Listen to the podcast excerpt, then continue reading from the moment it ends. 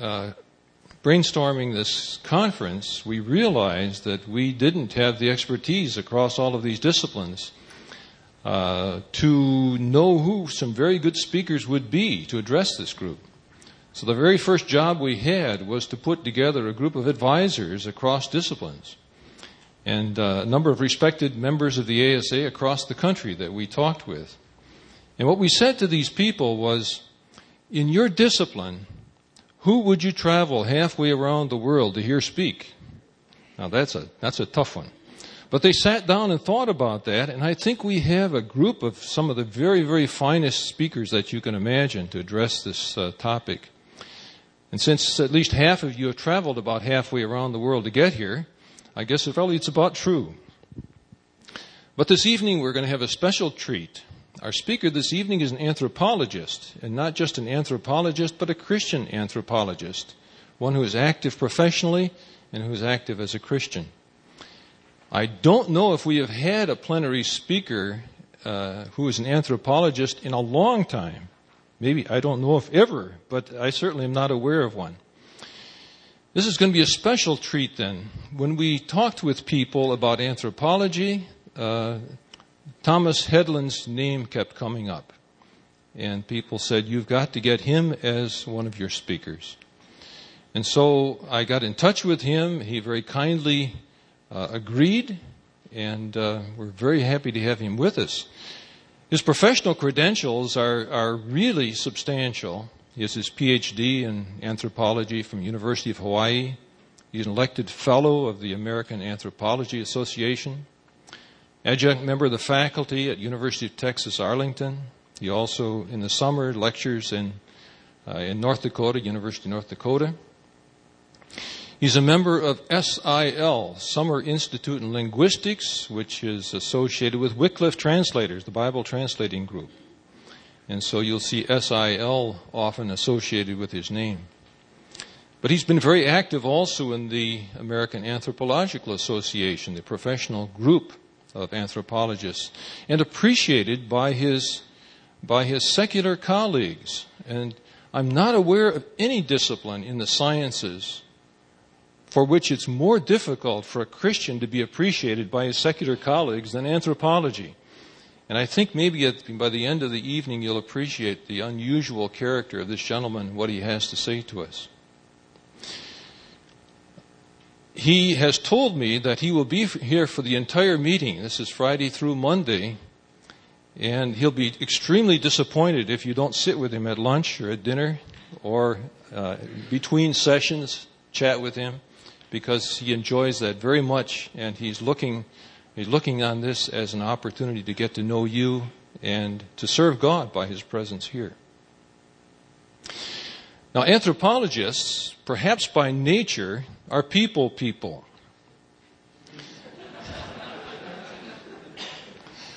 And so we're going to take a little bit of a different approach this evening to this presentation. And what we will do is make it perhaps a little bit less of a presentation than a conversation. And so uh, Dr. Headland will spend perhaps about a half an hour or so with uh, some introductory remarks, getting you into his discipline, some of his other thoughts. And then I'll suggest a few questions to him that I suspect you would like to have asked. And uh, at least if you had the information, you certainly would have asked. And uh, then we'll give you a chance at the end as well to ask questions that are uh, in front of your minds uh, as well. Let's welcome Dr. Thomas Headland, please.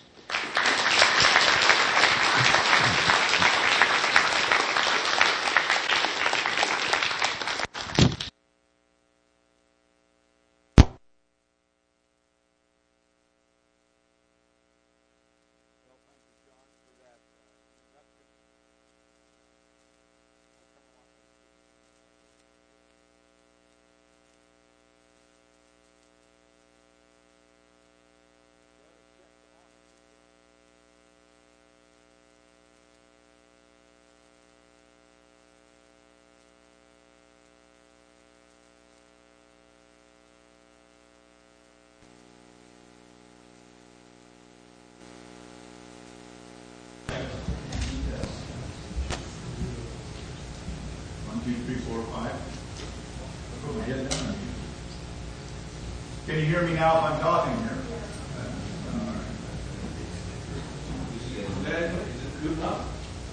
Well, it's hard to say. I'm not talking yet. They don't know that.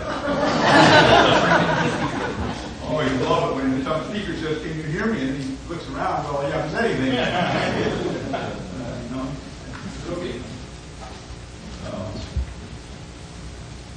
well, let me talk. I'll get a little closer to you here for a minute. Uh, uh, here's the title I made for uh, what I want to share with you tonight: An exile in Babylon the personal story of a Christian anthropologist in a secular academy.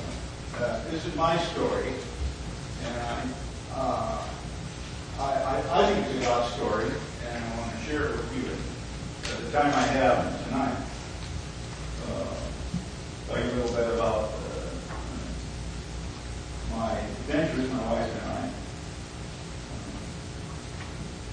In 1986, Janet and I, after living for 24 years with the Agta people in the Philippines, uh, the kind of people we want to go to, uh, then uh, in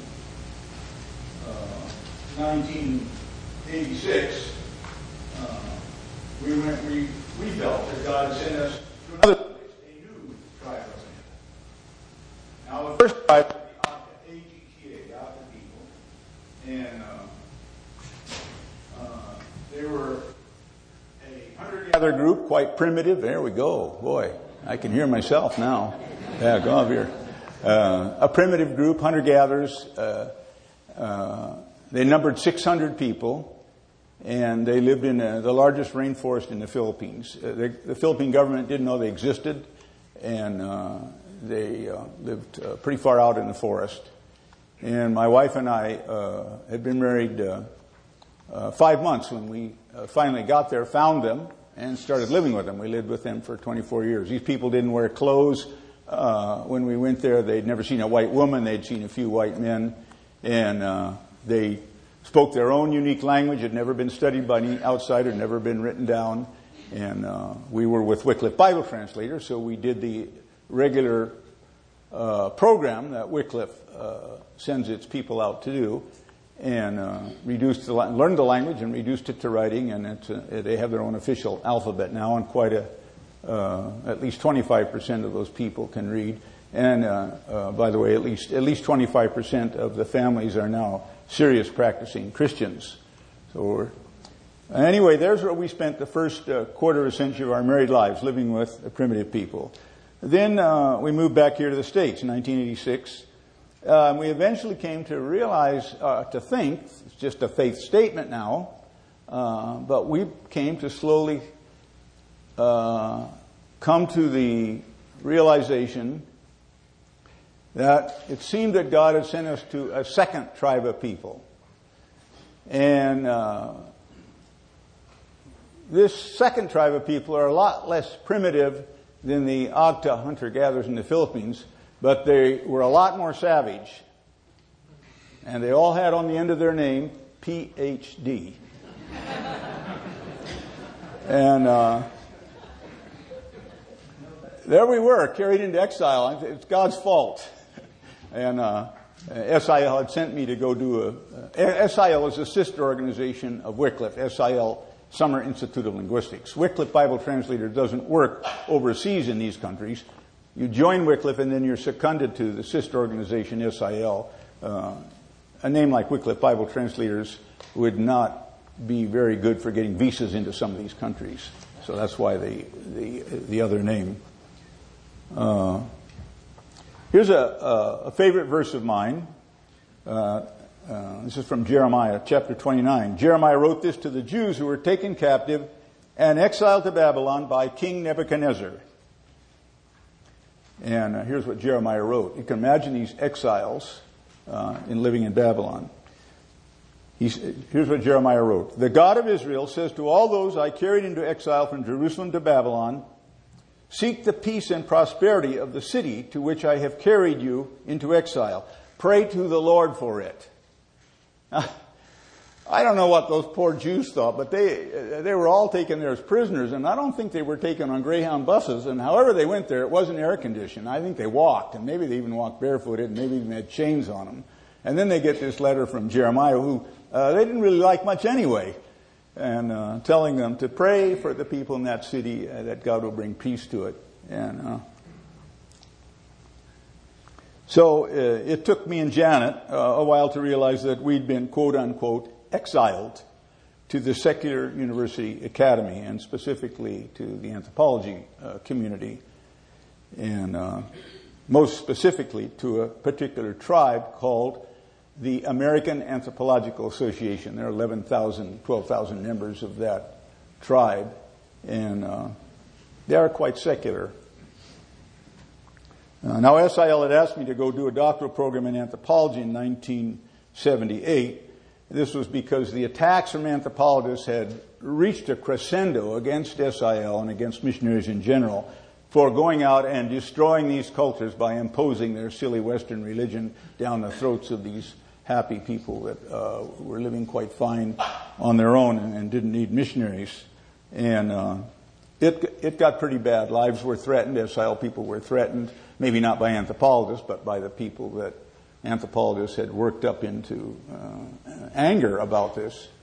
And uh, hundreds and hundreds of articles came out in newspapers, especially in Latin America and even in the USA, against missionaries and specifically against Wycliffe and SIL.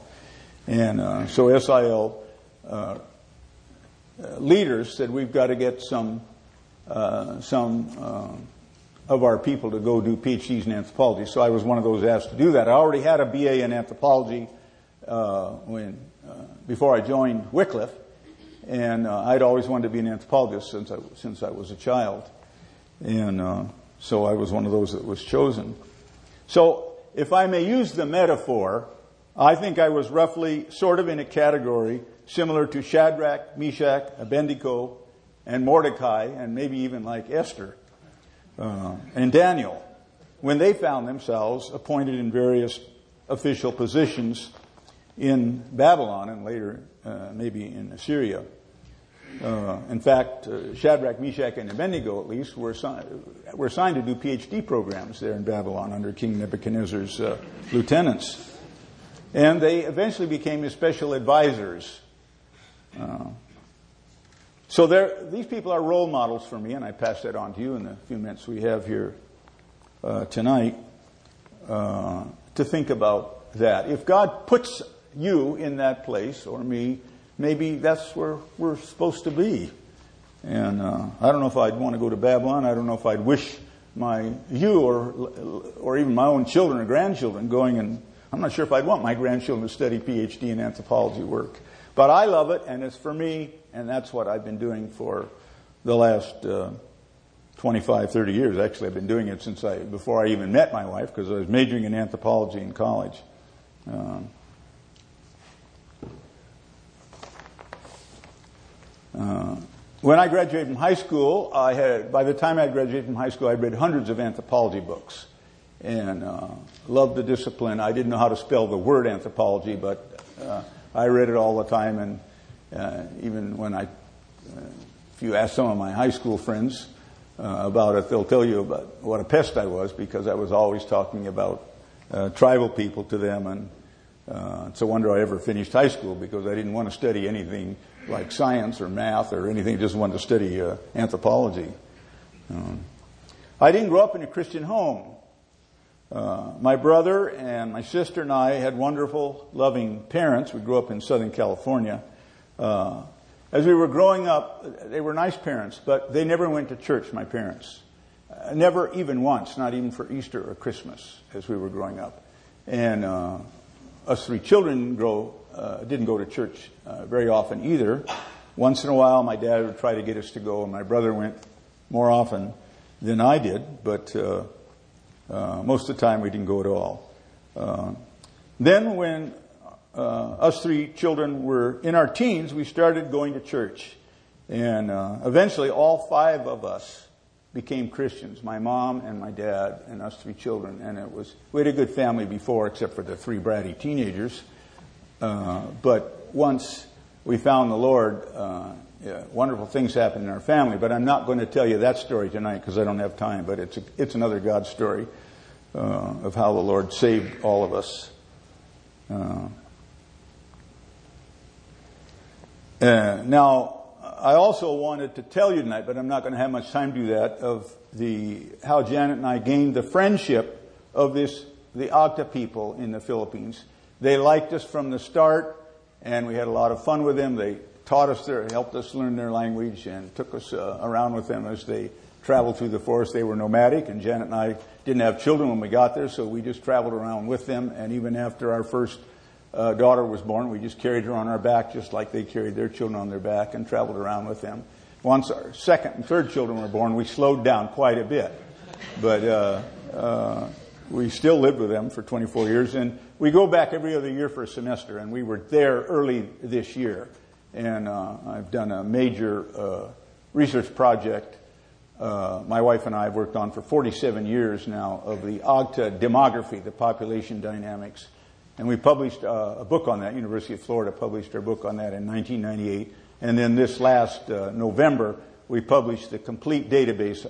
My major contribution to science, uh, uh, me and Janet, was publishing the entire database of the population of this people in, over the last 47 years. And in that is every recorded every single birth and death and migration and marriage and divorce and uh, it's a, it's a gold mine because no anthropologist, nobody anywhere has ever done this for a so-called primitive uh, population. And uh, so that's now available on the internet. People can download the data for free. And uh, I'm thankful to get that finished. Um, starting in 1979, I started interacting uh, intensely with secular anthropologists at conferences. And when I was uh, home on visits in the States, we still lived in the Philippines till 86, but I was back and forth. I gained the friendship of many secular anthropologists. Now, anthropologists have a history of antipathy towards missionaries. And so, here's a question Could God use a missionary to crack that barrier? Well, uh, I hope so. And uh, I'm, I think uh, I'm one of those that have been able to do that. And there are a lot of anthropologists that for some reason God gave me favor in their eyes. There are also quite a number of anthropologists that hate my guts. And uh, uh, so I, little bit of time we're going to have here tonight, I hope to share some stories uh, of examples of this. Uh,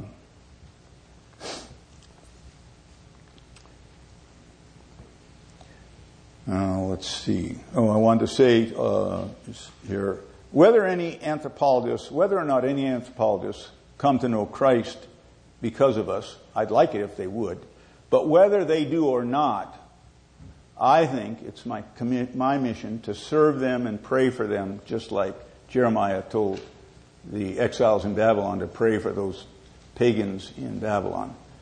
And uh, that's what Janet and I try to do, and we try to serve them and love them, and we don't have any trouble loving them uh, for some reason. Uh, uh, uh, here's a, favorite Bible verse of mine. I'll share a couple of the two or three Bible verses tonight, besides the one in Jeremiah. Is in 1 Peter two twelve. This is this is another verse that's a bottom line part of my philosophy. And uh, here's where Peter wrote to um, his friends. He said, Dear friends, 1 Peter 2.12, I urge you as aliens and strangers in the world, live such good lives among the pagans that though they accuse you of doing wrong, they may see your good deeds and glorify God on the day He visits us. And uh, uh, it's a life verse to me, and I really try to do that. Uh, and um, uh, I have been slandered viciously by certain anthropologists that oppose me. And maybe I'll have time to tell you a couple examples of that tonight. And uh, um, I've shared some of this with uh, John also, so if we have time and he uh, uh will ask me a few questions, he may ask me to uh, tell you some of the instances I've shared with him. Um, so let me tell, tell you for five minutes or so, five or ten minutes, read to you a few of the stories I've written out. These are God stories. To me, they're awesome stories. And you're a friendly audience, so you already know when I say this, I'm, I'm, these are faith statements I'm making. Uh, I mean, maybe Richard Dawkins is right and there isn't any God, and I'm just making all this up. But anyway, I believe it, so I pass it on to you. And since uh, you've come all this way to this meeting tonight, most of you probably uh, hold the same theistic worldview that I hold to. You're easy to talk to compared to talks I've given at anthropology conferences. Uh, here's a, a, statement from report. I, each time I go to an anthropology conference, I write a report to my boss, my Wycliffe NSL boss, so that uh, tell what I did. So here's one uh, uh, when I was at the AAA meeting in 1995. When I say AAA, I'm talking American Anthropological encounters with two Christian anthropologists. Janet and I, Janet often goes with me to these meetings, sort of my bodyguard. She's not a, a, karate expert, but she carries, you ever see me with my wife and say, why are, Janet, why are you carrying that big purse around? Carrying it there, you know? maybe we could cross and she says, well, she just pulls out a bread roll. I said, what's that for? And I said, well, I stick this in my husband's mouth when I see him about to say something he shouldn't. She's not here tonight, so who knows what I'll say. Janet and I met up with Mark. I wrote this in 1995, 13 years ago. Janet and I met up with Mark, a young PhD candidate in the leading anthropology department, who came to the Christian Network get-together, and who our son Steve led to Christ several years ago. Um, there is a group of us that uh, I three or four other Christian anthropologists uh, organized in 1987 called Network of Christian Anthropologists. And we meet once a year, every year, at the annual meeting of the AAA. So that's what I'm talking about, of It's a small group of us, I can assure you that, but we meet every year, and we're in the program, and it's open to anybody who comes. Uh, sometimes uh, secular anthropologists come in out of curiosity or uh, whatever. Jen and I met this uh, young man named Mark. I mean, we knew him, and so uh, he asked to talk to us, so we took him out to dinner. Yeah, Mark is. Ooh. Mark is still a Christian. Mark is still a Christian. Do I whisper? um, I wrote this in 1995. Mark is still a Christian, but a secret one. Mark fears that if anyone finds out now about his faith, he'll never be able to lend a tenure, a tenure track professorship job. Uh, is, I've heard this often before, by the way, from other Christian anthropologists. Jan and I had a refreshing encounter with another Christian on, on Saturday night. This is 1995. We were sitting in the hotel restaurant when Janet suggested I invite a blind woman that she saw sitting alone to join us at our table. Uh, her name, I'll call her Susan. These are all anonymous names I'm using here. And Susan uh, asked how the meeting of the Christian anthropologists had been. When I asked her how she had connected me with that, she said, I know you. You're a Christian, aren't you? Uh, by the way, one thing that makes me uh, visible as a Christian is because, uh, I mean, I don't go around uh, passing out tracts or something like uh, some of the people in my home church, a rather conservative church up in Duluth, Minnesota. They sometimes wonder, they can't understand why little, their little Tommy boy is going to these secular anthropology meetings. And so it's hard to explain to these, some of these people, they don't, they're not college type. And so I, I, I know I probably shouldn't do this, but I remember telling Mrs. Smith one time because she's, she wants to talk to her husband about whether I should be, even be supported any longer. She says, Tommy, why do you go to those anthropology meetings? Those people are secular humanists, you know, which of course they are. And I says, well, Mrs. Smith, when Janet and I go to these meetings, you know what we do? Mrs. Smith, we wait until about 2 o'clock in the morning. And after everybody's finally gone to sleep in this huge hotel, 5,000 anthropologists in it, why then we sneak out of our hotel room and we go downstairs and we go into all the bathrooms and we put out tracks on the toilet seats. well, I don't know if Mrs. Smith took me serious or not, but she laughed anyhow, and uh, I still get my little bit of support from that church. Uh, but that's not what we do. But we, but people know this because I. One thing I do do is I uh, insist on having on my name badge, which I have in my pocket here, uh, when I go to conferences, my home institution as Summer Institute of Linguistics, because uh, they're the ones that are paying me to go there, and. Uh, um, and also, I'm going there to represent SIL, and uh, it's just a way, an oblique way of me uh, indicating to them that uh, uh where I stand on the God question. And of course, when they when I started going to these meetings and they saw I was with SIL, people just sort of uh, freaked out because they couldn't figure out what I was doing there. And people would ask me what I was doing there, and I said, "Well, I'm here giving a science paper." And they said, "Well, aren't you with SIL?" And uh, there are a lot of anthropologists still today. I'm only slightly exaggerating when they say you can tell an SIL person, uh, in fact, you can tell any kind of a missionary uh, who they are when you look. If you just look at them sideways, look in their ear, and if you see daylight, you know they're they're a missionary. And uh, so I like to go there, and uh, the way I give testimony is not by putting out tracts. I mean, I'd be glad to give a person a tract if they ask me, but by doing a good science paper, doing good science period. Um, well, let's see. I'm going to run out of time here, and I want to uh, uh, John to uh, interact with me up here in front of you too. So let me uh, do a couple. Let me go on here for five more minutes here. Uh, I've had some personal setbacks. So here's uh, something I wrote in uh, this same report, 1995. Uh, a bigger setback came to me just yesterday, November 27th, 1995. This was written.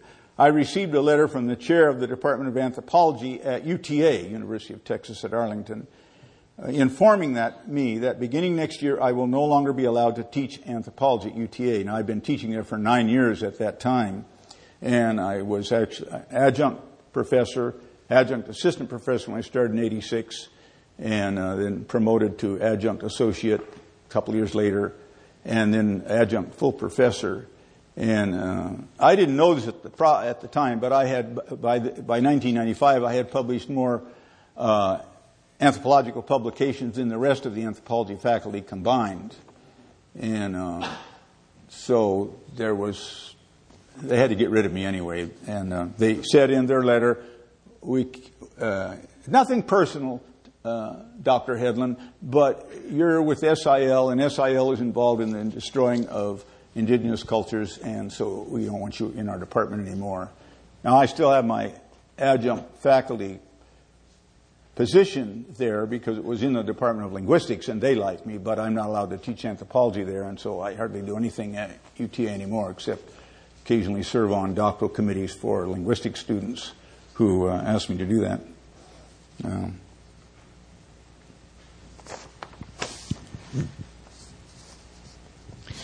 Is it time for me to interrupt you with a question, Don? Yeah, go ahead.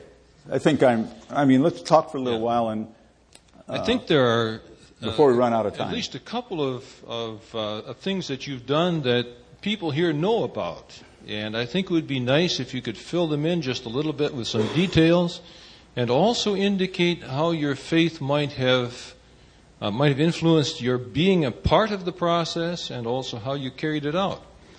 I'm thinking, first of all, of uh, back about uh, 25 years or so ago. Uh, you may recall, as I did, a newspaper splash of a Stone Age group in the Philippines that had been discovered, that had never had contact with modern human beings. You remember that? That story?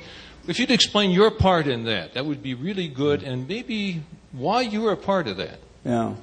Well, in, in 19, that was 1986. Well, to go back a little farther, in 1972, the, uh, there were big headline news in newspapers all over the world, and I mean not just the Western world, but even the Eastern world and everywhere, of the discovery, uh, the famous discovery of a tribe of Stone Age people living in, deep in the rainforest of the Philippines. And they were called Tasadai, or Tasadai and uh, it was the cover story of National Geographic uh, up until the 1980s, that was the most famous cover story in National Geographic magazine ever published uh, on this lost Tasadai tribe. And it was on national television on, on all the programs for, for months. And all of you probably heard it, but it's, uh, uh, you may not remember it today. Then in 1986, uh, I mean, I was in the Philippines throughout that whole thing. I never saw these people, but I was reading about it. And uh, I was pretty skeptical of it because I was working among a uh, hunter gatherer group in the rainforest in a different area, and so uh, I figured that uh, the stories were being exaggerated. Um, then in 1986, uh, right after President Marcos had been uh, overthrown and fled the Philippines, scientists were now able to go in there and look. Well, they didn't go in at first, but a Swiss journalist went in there in uh, April of 1986, and he, he actually went and he found these caves where these people lived, but there hadn't been anybody there. There was nothing there. These were just abandoned caves. And uh, he uh, had some photographs of these people. So he, he eventually found them. They were living in nearby towns. They were, some of them own jeepneys. They're driving around and farming and living like regular Filipinos and driving in uh, jeeps and so forth. So he came back and uh, uh, uh, the Swiss journalist published this story, and it just exploded again in headline news all over the Western world, at least at this time. And uh, so the American Anthropological Association was getting all these calls from people from everywhere saying, "What is this all about? You're the you're the experts here. Is the, is this story uh, the biggest hoax of the century, or what's going on?" And the American Anthropological Association uh, contacted me, and the leaders said. Uh, we are going to form a uh, investigation of this, and we want you, Dr. Headland, to lead this investigation, to be the head of it. And uh, so um, I, uh, I thought, oh, I don't know if I want to get involved in this or not, but I asked my SIL bosses, and they all said to go ahead and do it. They all like public hangings, just like everybody else, I suppose. so uh, I did get involved in that, and uh, uh, the, trip, the, the AAA wanted me to come a year later and present this whole thing at, at their annual meeting, and so I did. There were hundreds of people in the room. That was a meeting that went on for nine hours in uh, November of 1989. And the media people were in there, lots of photographers and uh, reporters, and lots of hundreds of anthropologists listening to this. And I had 19 people on the panel, brought several Filipinos from the Philippines uh, that the AAA gave me grant money to bring Filipinos there. And uh, then the American Anthropological Association published my book on that a year later, or a couple of years later, 1992, titled The Tasaday Controversy. And, uh, well, it's just, just me, little Tommy boy, but this, this book got reviewed in lots and lots and lots of places. So this put me kind of on the map. And uh, you guys don't know me, and so you don't know whether I'm bragging or, but if I am, I hope I'm bragging about God because I think God set this thing up. And so lots and lots of things. I, it, in spite of me being a, uh, one of those funny kind of people, uh, you know, the ones where you see daylight when you look in their ear, uh, I gain more and more respect in the American Anthropological Association. And lots and lots of things they've called on me to do. So there I am. I've kind of got a seat at the table. In fact, they elected me a fellow of the AAA uh, uh, about that time, probably because of that thing. But they've called on me to organize other major e- events for them, and uh, so there I am, uh, trying to serve the people in Babylon. Tom, do you think that the reason for the choice uh, may have been your expertise with peoples in the Philippines or recognition of integrity that you uh, displayed? Well, one thing is that uh, I'm, I'm the leading hunter gatherer specialist on, on the Philippines. So they, somebody would have thought of that. But I had, I think, I think they see me as a, a person. I'm not sure how many of them saw me as a person of integrity at that time, but they, they do today because they, when it, when it got done, I did it, God did it right through me. And, and by the AAA publishing my book on this and endorsing it and all that, I, they certainly see me as a person of integrity today, and they do ask me to do certain things that, uh, uh, because of that, asking me to organize. There have been other political events they've asked me to chair because I, uh, I keep the playing field level when I get people on two opposing sides. I work hard at that. Let me ask you. About that was, uh, I, I, I, read that they played a recording of this uh, completely unknown language, and you or somebody in your family said you could understand most of it. That's right. Because it was really a dialect of uh, the language you already knew. That's amazing that you remember that after all this time. But that, that's true. That what, this, this, this tribe of people, these Tasaday people, they do exist. They weren't plastic mannequins. And uh, I don't think they ever lived in the caves. But at the conference, uh, well, nobody in the seemed to know this at the time. It was supposed to be a tribe of 26 people. Well, actually, SIL had already had just was finishing translating uh, the New Testament into that language, and there are about 20,000 people that speak that language. So they really weren't just a lost tribe of 26 people. Now their dialect of these Tasaday was uh, the accent was different, about the difference between American English as I speak it and British English as people in Great Britain speak it. So there was, there was, the tune was different. But it was, yeah, it was, it wasn't my children that understood it, but it was, it was Clay and Helen Johnston and um, Tom and Eleanor Lyman, uh, who had worked and spoke fluently that language for Wycliffe members. So, yeah. Yeah, it's interesting you remember that whole story, don't you? Let me try one more. Uh, this is another news story that you probably remember. It, it, didn't happen all that long ago, half a dozen years or so ago, something like that. A group in the Amazon, the uh. Uh, you'll recall perhaps that there was a real splash. In fact, it, it divided the anthropology community into two parts. Uh, it was a question of what is a proper relationship of an anthropologist with such a people and whether he might have violated his professional uh, duties in, in working with them. And uh, Tom was involved in that as well. If you'd like to explain that a little bit, Tom. Yeah, and, and you all heard this news story too. It was even on the cover of Newsweek and, and Asia Week, and a big uh, news story. It broke in uh, the story broke in November. Well, maybe the first newspaper articles came out in September of 2000. That uh, now there's an American anthropologist whose name is Napoleon Chagnon, and he's an American. He is he's got a French last name. He pronounces it Chagnon, uh, anglicized way, and uh, he was then uh, had been teaching for several years at University of California at Santa Barbara. And Chagnon, uh, in the 1990s, by the, by the early 1990s, was the most famous, widely known American anthropologist in the world. And his textbook, titled Yanomamo, The Fierce People, is the most wide, at least up until the year 2000, uh, and probably maybe still today, uh, in the year 2000, was the most widely read and widely sold textbook in the history of anthropology. In fact, it surpassed Margaret Mead's famous book, uh, Coming of Age in Samoa.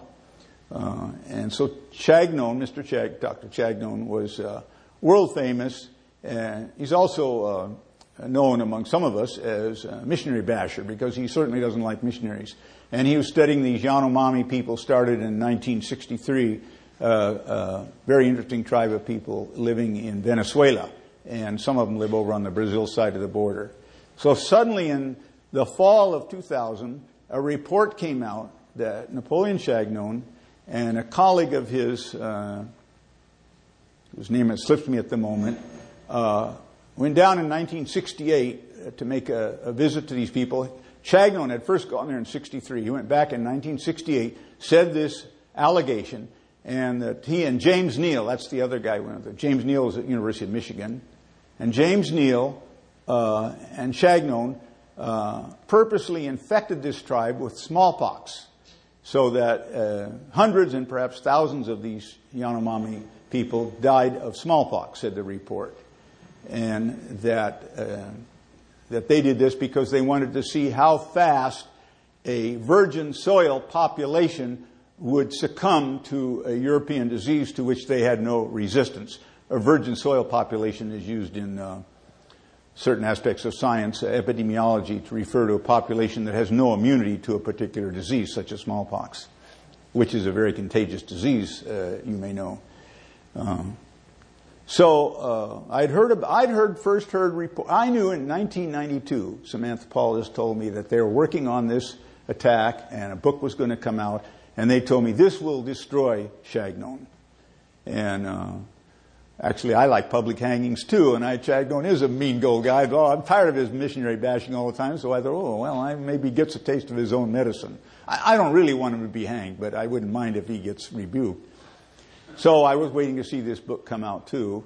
And uh, then in July of 2000, the publisher, forget who the publisher of it was now, but a big publisher here in the USA, sent me a copy, a pre-publication copy of the book. I think they wanted to see if I would uh, do an advanced review of it or something. And I might have, I mean, I might have considered that.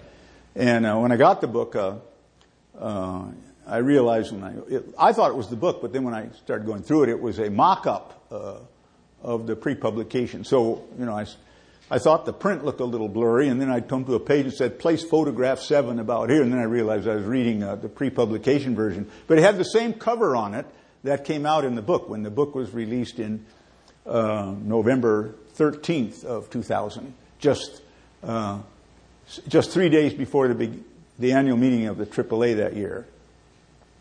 So, but I'd had the book for a half a year, and when I got it, I thought, well, I'm going to, I've got to read through this thing. Well, I started reading through this. I think it was about page 34 of the book. I started smelling a rat and realized, heavens to Betsy, this is yellow journalism.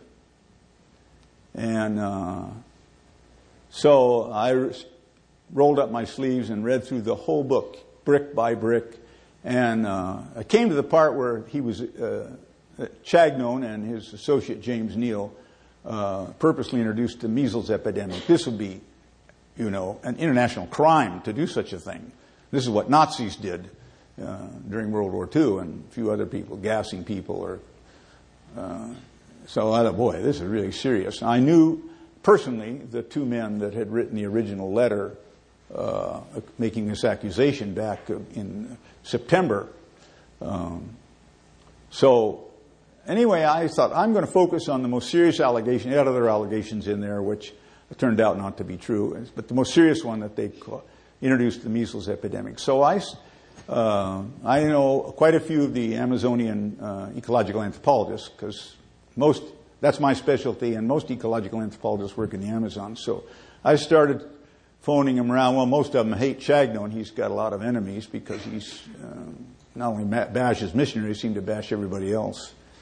Uh, and so then I started calling the missionaries, uh, contacting New Tribes Mission because they work among the Yanomami and have worked there since 1954, long before Chagnon went there as a uh, doctoral candidate in 1963. They'd been already been there nine years, and uh, they knew Chagnon. And so uh, here I found out how the measles epidemic had begun because these New Tribes missionaries had documented the whole thing and one woman's uh, New Tribes missionary named Dorothy Dye had kept a record of everybody that in all these villages that, that were coming down with the measles. The, the, measles epidemic broke out just at the same time that Chagnon. We know that Chagnon and James Neel uh, went in there. They went in by helicopter on. Um, I forget the date now, September 5th of 1968. The measles epidemic started five days after they got there.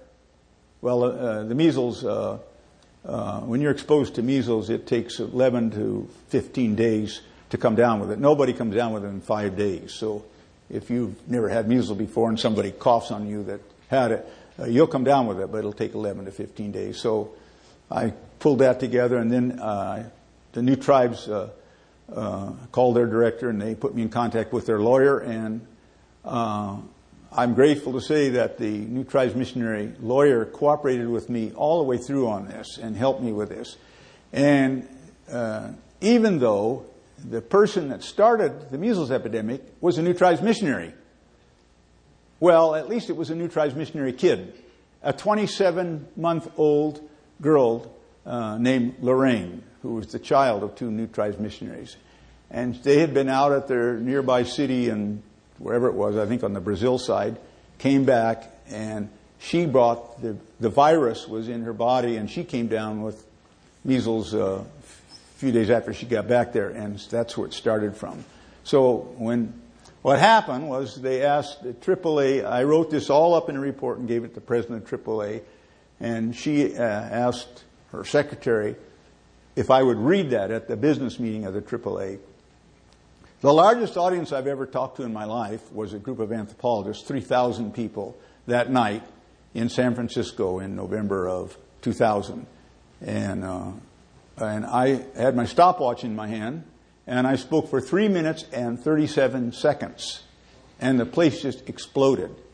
And, uh, and then I sat down, and, and my whole, that whole expert testimony that I read from the microphone there, uh, was uh, is all on my website. So all you got to do is look up my name and look up Yanomami or Chagnon, and you can read uh, the whole testimony and the background on it, and some of the newspaper articles. newspapers were calling me after that, lots of newspapers, and interviewing me on the phone after I got back to Dallas, and and. Um, interesting thing, when I went up to the microphone uh, that night when pe- different people were talking, everybody was getting up and talking against Chagnon and uh, James Neel.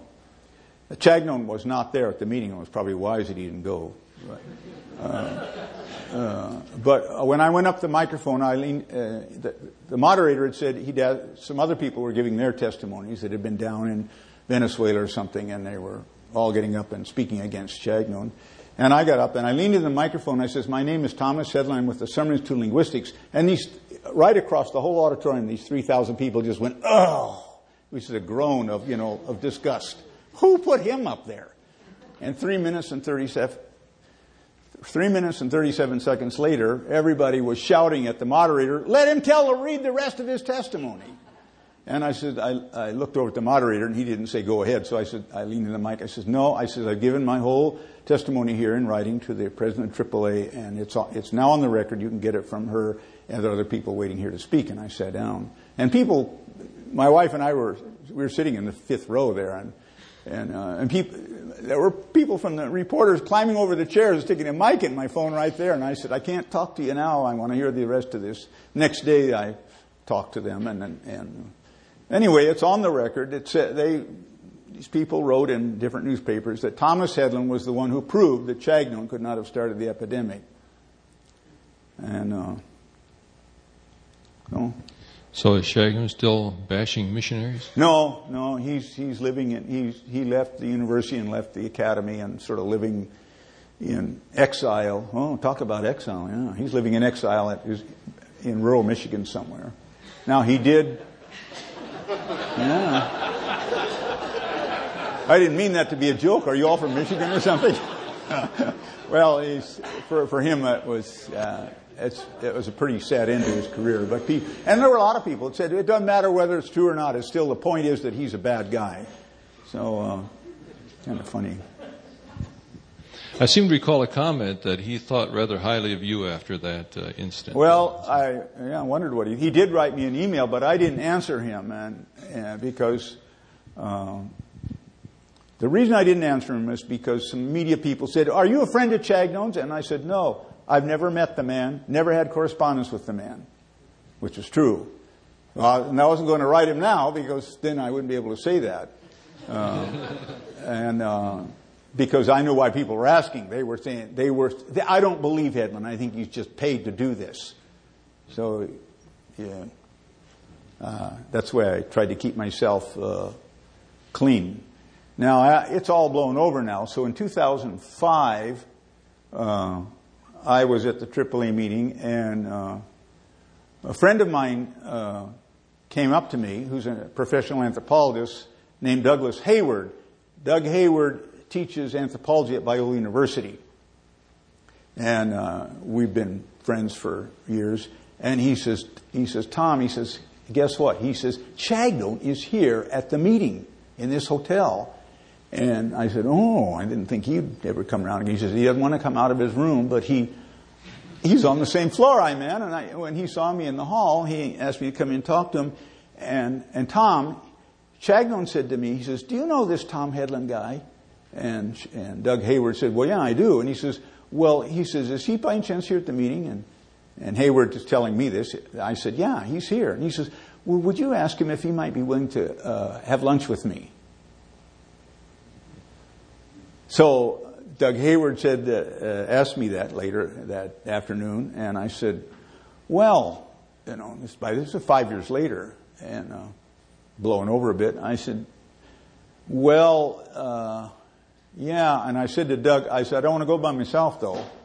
I've got to find somebody to go with me. And he says, uh, uh, I said, maybe I'll get my office mate, but, uh, or you could go. Would you go with me? So Doug said, oh yeah, I'd like to go.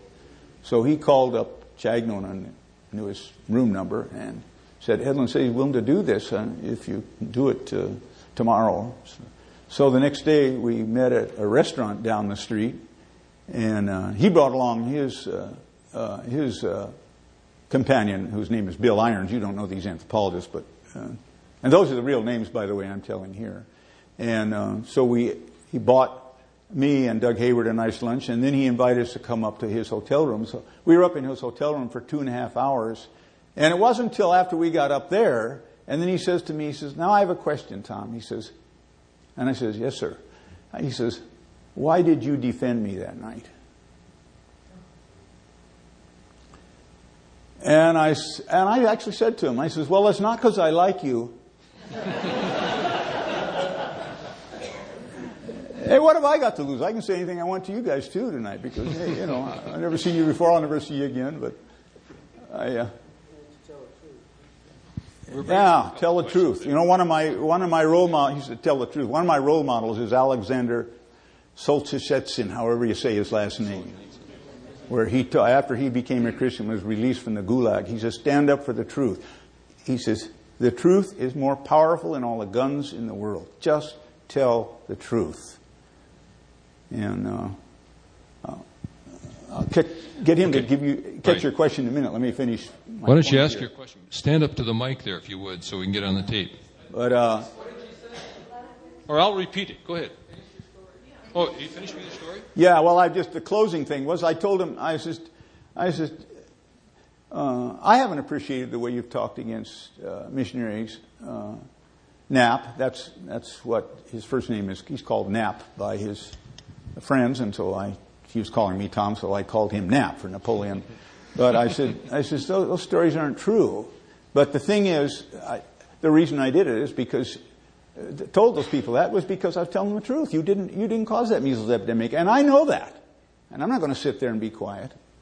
So that's why I answered it. I know we're getting close to the. Getting close to the witching hour. We have a, time for a couple of questions. You wanted to ask one? Yes. Is your mission empowerment? And I can't hear you. What?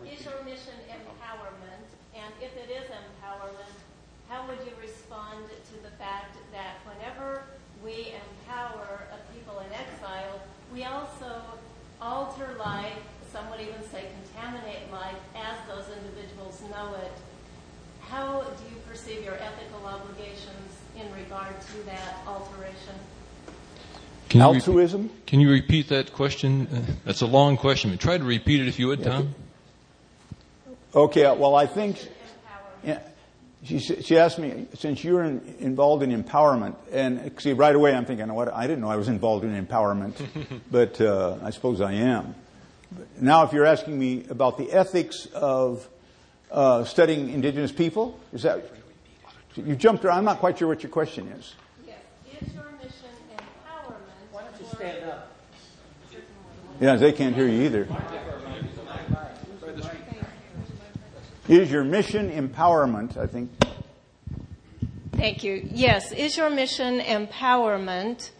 And if it is, as you work with individuals in exile, what precautions do you take as you realize that you are altering the lives of people, some would even say contaminating the lives of those individuals. What are your ethical obligations in that regard, and how did you respond to that in Agta, with Agta? With the Agta people? Well, the, the,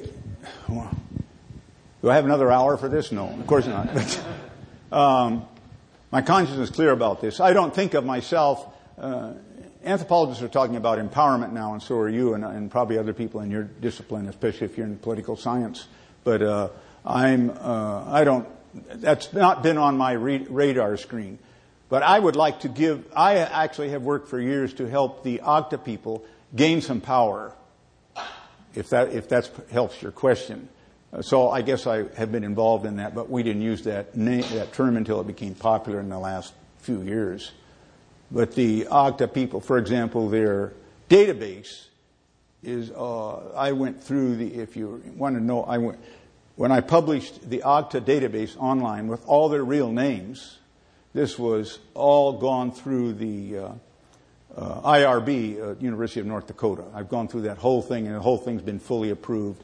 And the Agta people, in fact, I was thinking of leaving their names off, and the Agta people insisted that their names be in that, their real names, and they want their photographs in there. And that's all on my website, too. You can read the whole IRB review that's done, and it actually would be helpful to people that are anthropologists that are trying to work through that.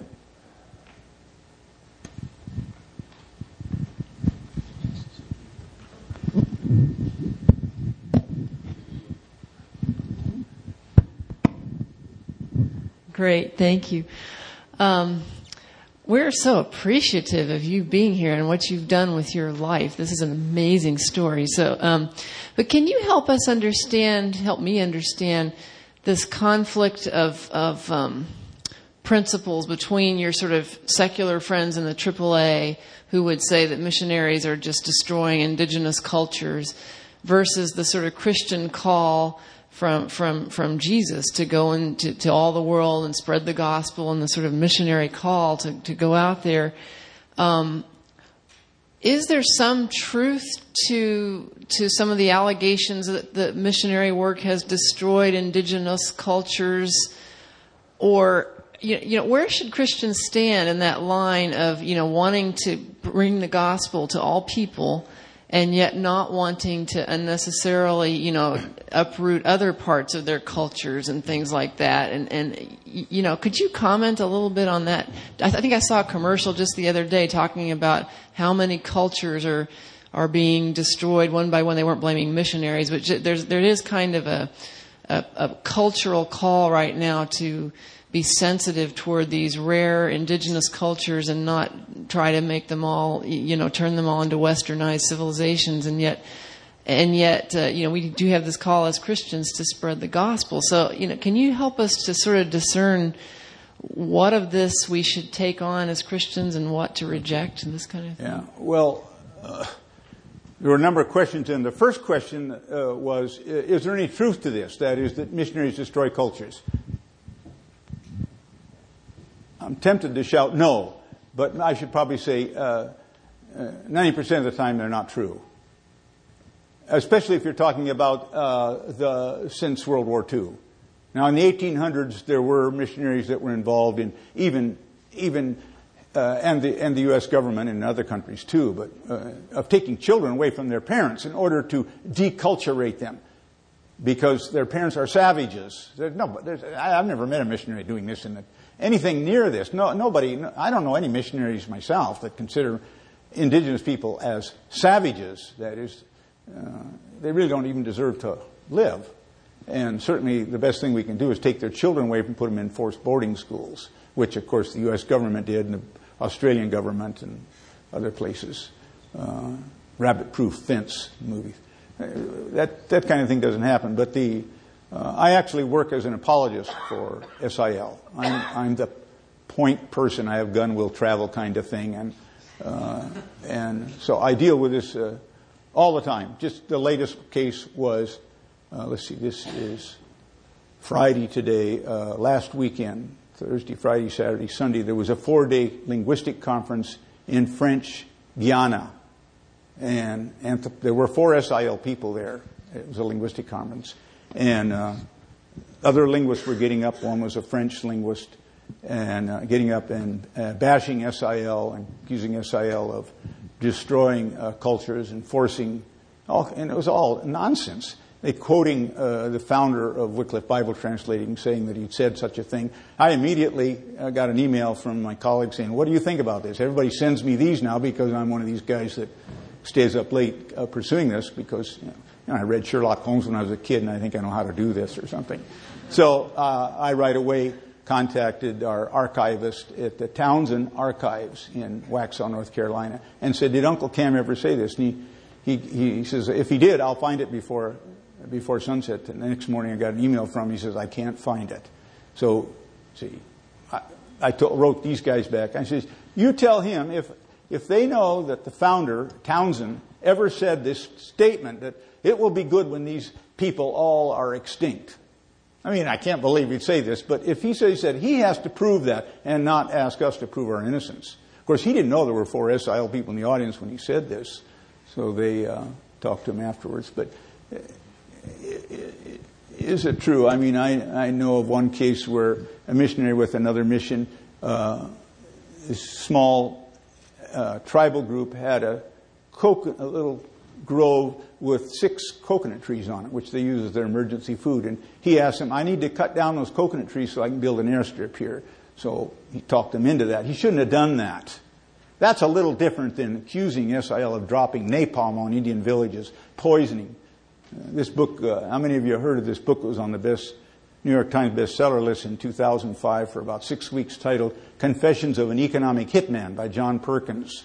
It has, it's mainly a harangue against the U.S. government, but it has uh, several pages haranguing against SIL, have eight allegations against SIL in that book. Three of the eight are criminal allegations. All eight of those are completely false. And SIL assigned me in 2005, 2006, I spent uh, at least one third of that 12 month period doing research on that book, working with SIL lawyers and uh, uh, we got them to republish the book and water that all down. Now they've published a third edition, taking it all out because we they knew that there was a possibility of a lawsuit. We weren't suing the author because he would love a lawsuit. That would double his sales. We were, but uh, uh, we were threatening the SIL was wasn't threatening, but was writing uh, stern letters written by our lawyers uh, that uh, you, you, we, we expect you to change this. And so uh, he, they, they did find it. Because those things are lies. They're not one footnote in the book. They're all completely false. And if they're not false, don't ask me to come and prove to you they're false, because you, you people who study logic, teach logic, you can't disprove a negative. Instead, go ask Mr. Perkins to prove that they're true. But of course, you're not going to do that because I can tell you folks, we don't drop napalm on Indian villages and we don't poison Indian wells in order to get the land for the Brazilian government. It's crazy stuff. I can see you're going to have a lot of people sitting at your table at lunch and uh, supper and breakfast uh, for the rest of this time. It is 10 minutes, 5 minutes plus after 8. Can I just mention Mark Ritchie's book? Yeah, Mark Ritchie. aware of that. Yes. And he has brought a, a Christian, who, a Shema, who became a Christian from the Yanomami. Shoefoot. His name, Uh, Sh- Jungle Man, Jungle Man is, is the father and Shoefoot is the son of the shaman. This is a book he's referring by Mark Ritchie titled Spirit of the Rainforest. Spirit of the Wa- Rainforest. And uh, he has brought this shaman, now who is now a Christian, to debate uh, Chagall Chagnon, yeah. or, or Chagall, anywhere that, that they can meet. And so he has gone to a number of anthropology departments around the states. And right. this man has uh, really pointed out, and of course the book points out that that what uh, what a, a blessing it is that there are some parts of their culture which they, under Christian influence, in becoming Christians, they will abandon. And uh, some of them, it, are, it's a very graphic book if you haven't read it. Um, Mark Ritchie was at one of the uh, Urbana missionary conventions a few years ago and had a display about this. And uh, if you don't have his book, uh, I'm not sure where you can get it. But it really, I think, uh, really clarifies what was going on and how it's not uh, the kind of thing that Yeah. I will vouch for, he's talking about a book by Mark Ritchie published in 1995 uh, on, on the Yanomami people and uh, a lot of the story, but not the measles epidemic. And this is 1995 before the measles. And uh, I had a role in helping Mark Ritchie put that book together. So, uh, and and it, it's it's it's it's a true story. So I've met the Shane. yeah, Let's- Shoot let's thank our You speaker. didn't Let's thank Jungle Man. He's dead, but you a met great Shoot It. Thank you.